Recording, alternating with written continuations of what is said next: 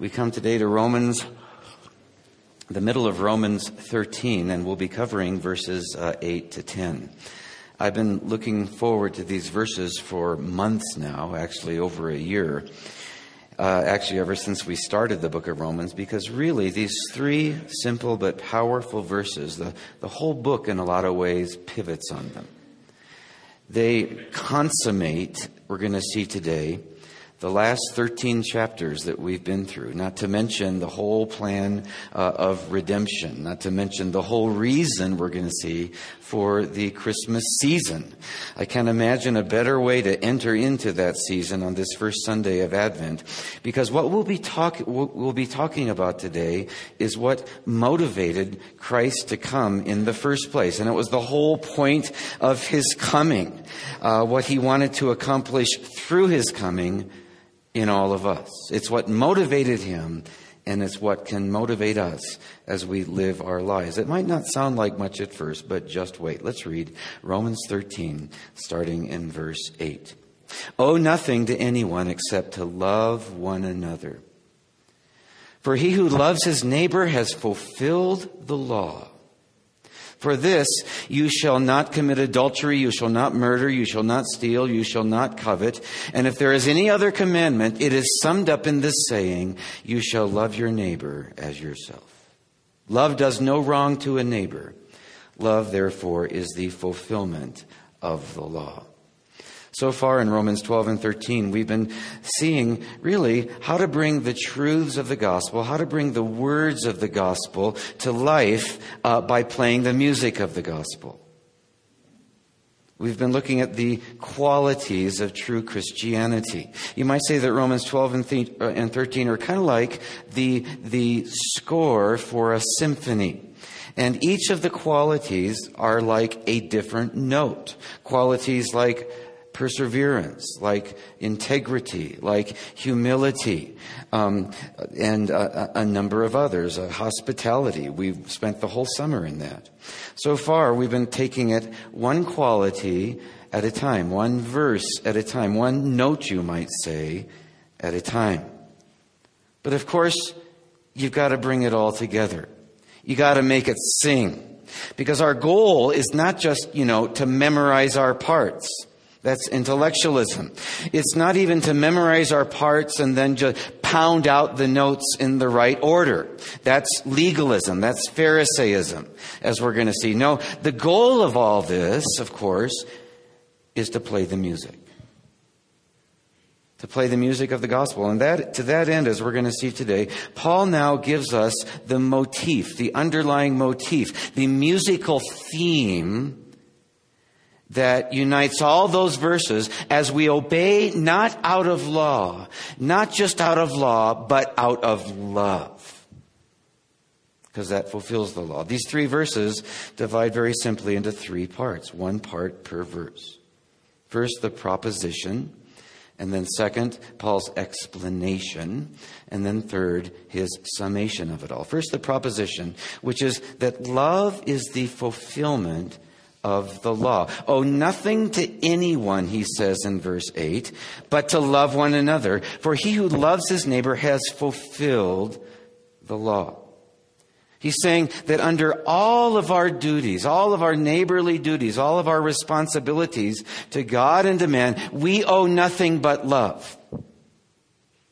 The Greek word here for has fulfilled the law is peplerokin. It's in the perfect tense, which means he's talking about a completed action or a, a, a consummation.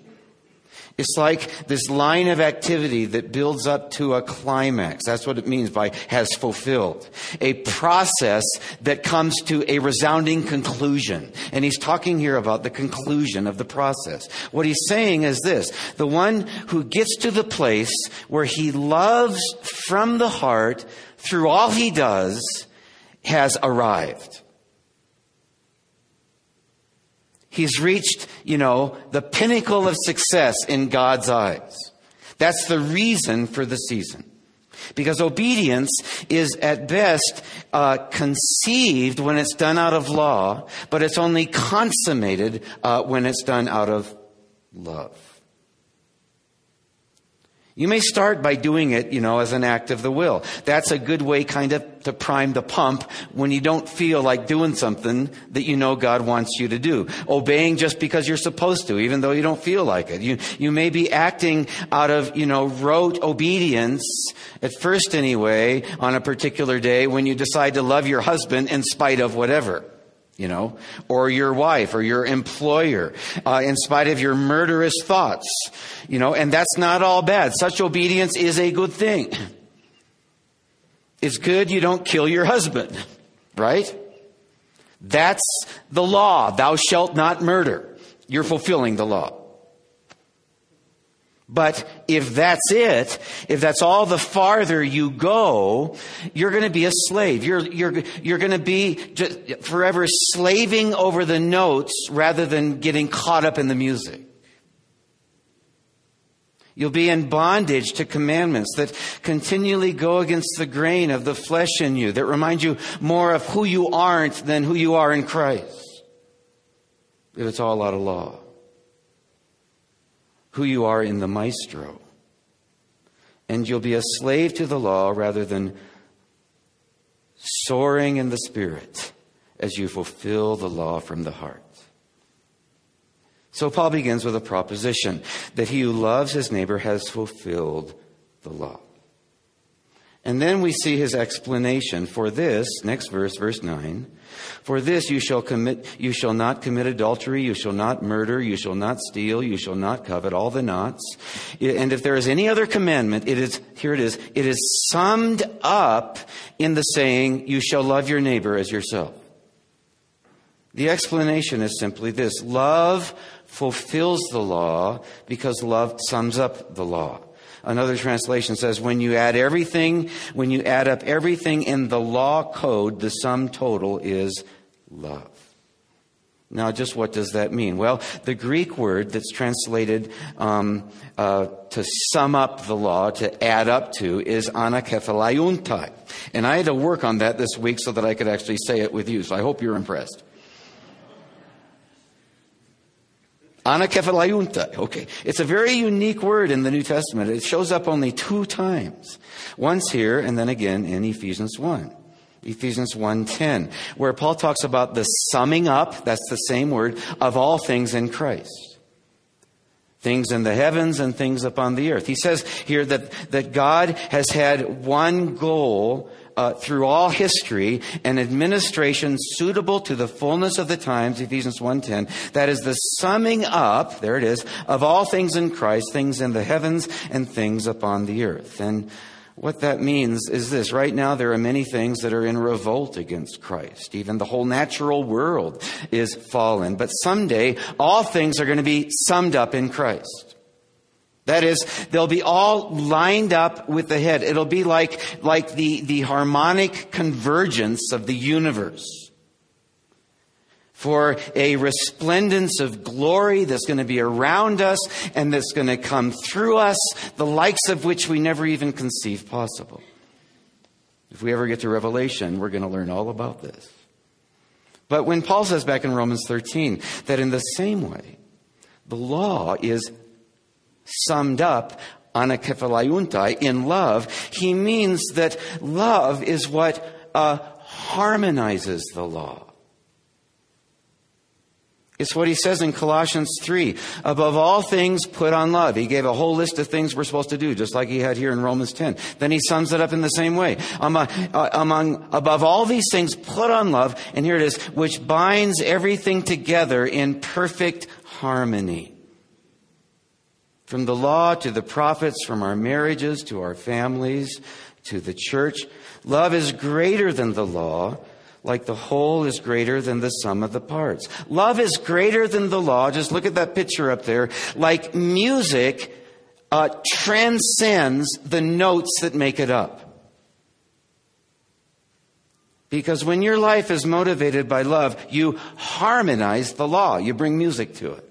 You bring the score to life as more and more you play the music rather than just hammering out the notes. And gritting your teeth and making it happen, and it's so hard, and there's no spirit in it. Yeah, I can begin there, but I hope it doesn't end there. That's what he's saying.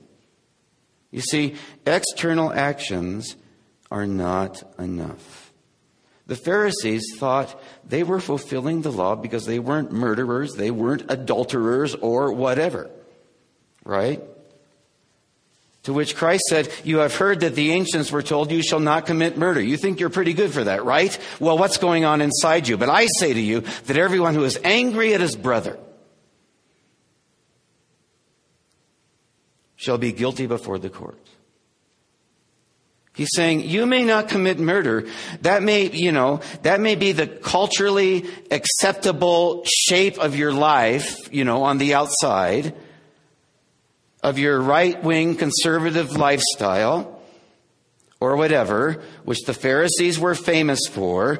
But on the inside, he said they were whitewashed tombs because they, they were filled with, they didn't commit adultery, but they were filled with adulterous thoughts. They didn't murder, but they were filled with angry, anger. They, there was hypocrisy on the inside and murderous anger and terrible motives and dead man's bones, he said, and all uncleanness. Yes, rote obedience is good, but it's not enough even if you give all your possessions to feed the poor 1 corinthians 13.3 but do not have what? Love. Same thing. It will profit you nothing. The right actions are not enough. It's got to be harmonized. Another way of saying it would be this uh, the law is one of God's greatest uh, masterworks. But any masterpiece can be badly played, right? For some of you who, who play in, musical instruments or whatever. Uh, because no matter how great the music is, what it ends up sounding like all depends on the musician. When the Pharisees obeyed, they did it. They followed the notes of the law.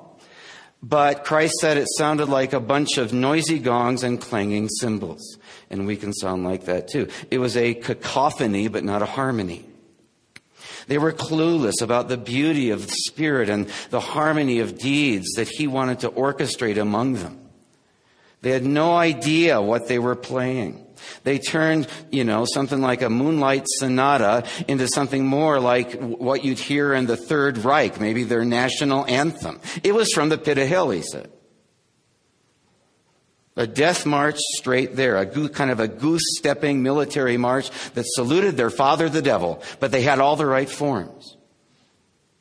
Just hammering out the notes of the law and totally murdering the music. But it's to be different with us, and it is. I've seen it with us, you have too. For surely he taught us to love one another that's from Oh Holy Night. That's been going through my mind all week. It's got to be one of my favorite Christmas hymns. Surely He taught us. What did He teach us? What did He teach us over and under and through it all? Simply to love one another. That's how Christ summed up the law and the prophets. And then the, the song goes on to say, His law is love, and His gospel is peace. His law, his love, for God so loved that he gave. Yes, there was an action when he gave, but it came out of a passion for God so loved, which is more than the action. And so with the Son, who was born to die thanks to the passion of the Christ, as we call it. It's the theme that can sweep us up as we play our parts. It can fill us, uh, fill us up, run through us, under and over all we do as we obey, not just out of law, but out of love.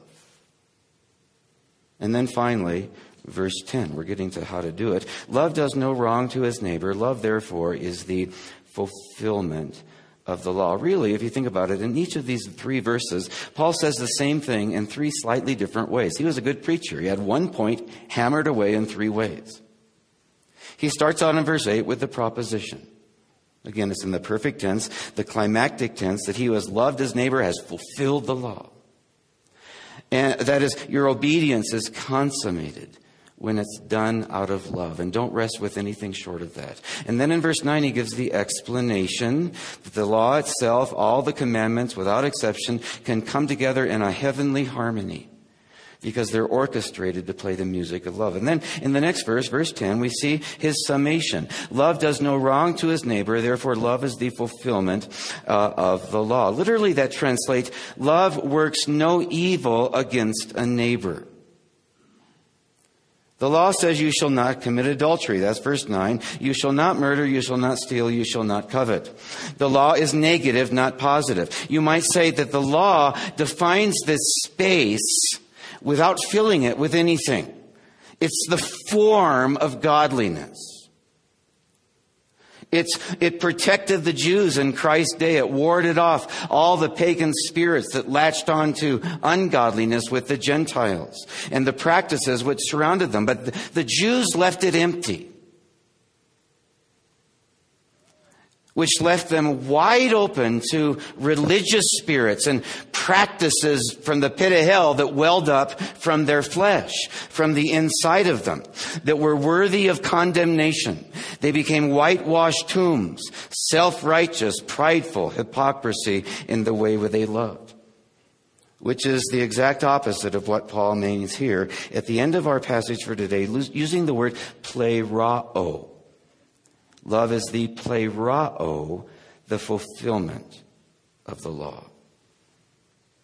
This word occurs 17 times in the New Testament, and all but four of them it's translated not fulfillment, but fullness. Which is actually a better translation here. Love is the fullness of the law. Kind of the same thing. Love fills the form of godliness with the fullness of the Spirit. The Apostle John used the same word when talking about Christ when he said, Of his fullness, pleroma, we have all received grace upon grace. The idea being that Christ was so full of grace, grace upon grace, that there's more than enough to spare for everyone who came to him for love. A, fullness is an abundance in contrast to a stinginess. We're talking here about the stinginess of rote obedience versus the fullness of this kind of uh, reckless abandonment, the pleroma, the fullness of love that more and more can permeate all we do. And you can see it in those who have it. So, where does the rubber meet the road? Well, it did for me two weeks ago. I shared some of this with you yesterday, two weeks ago, when my mother died.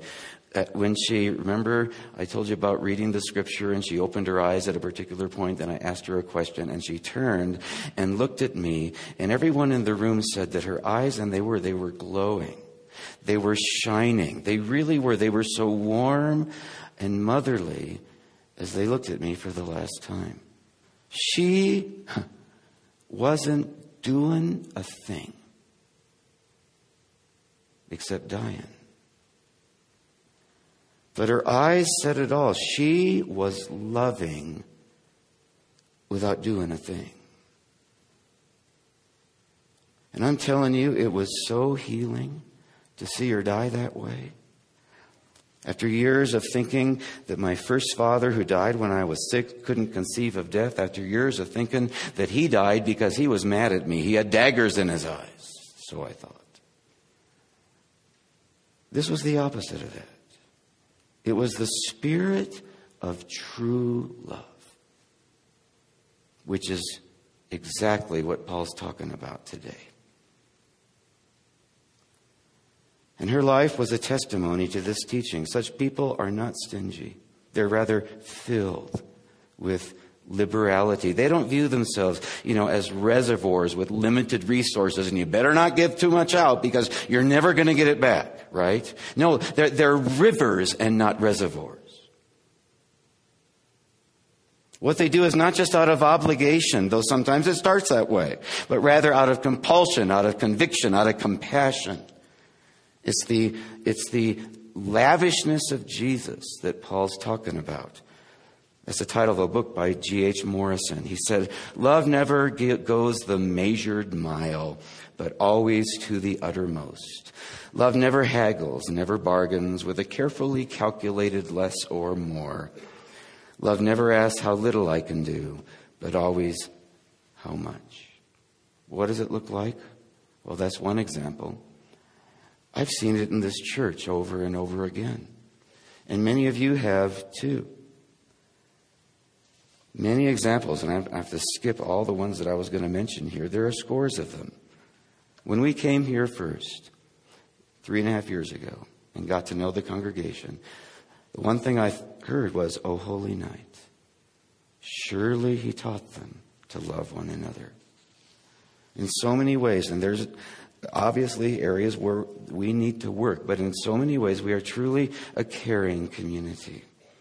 How do you get it? Well, if you're in a caring community, that's infectious. And that's one of the best ways to get it, to go to a church that's got it. Because it's caught a whole lot more than it's taught. Right? It's why we're devoting an entire ministry year to it because it's so important. It's what this year of the caring community is all about. It's about 1 Thess 4 9. Now concerning, this is, this is written for you. Now concerning brotherly love, you have no need for anyone to write to you, for you yourselves have been taught of God to love one another. But this is the year of the caring community. We urge you, brothers, to do it more and more. Which is what this year is all about developing kind of, you know, a greater critical mass of true love, a harmonic convergence of love that's infectious, that spreads it to hearts that need it, like all of us need it, which is one reason I come to church every week. So this year, on top of all the normal places that it happens, we're going to uh, we're going to increase and abound in this through our Sunday brunches together. Isn't that a great kind of critical mass? which is going to be next week again, through our new service times, which leave more time for fellowship. And I'm almost done, and it's 9:30, so that's the promise. You're going to have a half hour for fellowship. Through a 40 days of love small group experience, just have to commit to a small group for six weeks, and you'll learn about love. We'll tell you more about that next year. Uh, to a love and respect seminar on Valentine's weekend. That'll teach us how to love our spouses better and more through this very pulpit next Sunday when we'll learn more about how to stir up the kind of love that we've been talking about today. This week, we've seen the goal, really, the end. Next week and the week after will be really the means to the end as we go further in the chapter of truly loving one another. Father, we thank you that you've not only set out the ideal, but you've empowered us to realize the ideal more and more. And you've given us the resources that we need, most of all in the body of Christ, where more and more there can be a critical mass of true love. I pray, Father, for this year that more than ever we would have an infectious kind of love, and that you would teach us at ever deeper levels how to love one another. For his law was love, and his gospel was peace. We thank you that you so loved that you gave the babe born in a manger. We thank you in Jesus' name. Amen. Well, let's stand. Now go into the world in peace. Have courage. Hold on to what is good. Honor all men. Strengthen the faint hearted. Support the weak. Help the suffering in true love. And share the gospel. Love and serve the Lord in the power of the Holy Spirit who makes it true. And may that grace of the Lord Jesus Christ be through us this week. Amen and amen. Thanks for coming.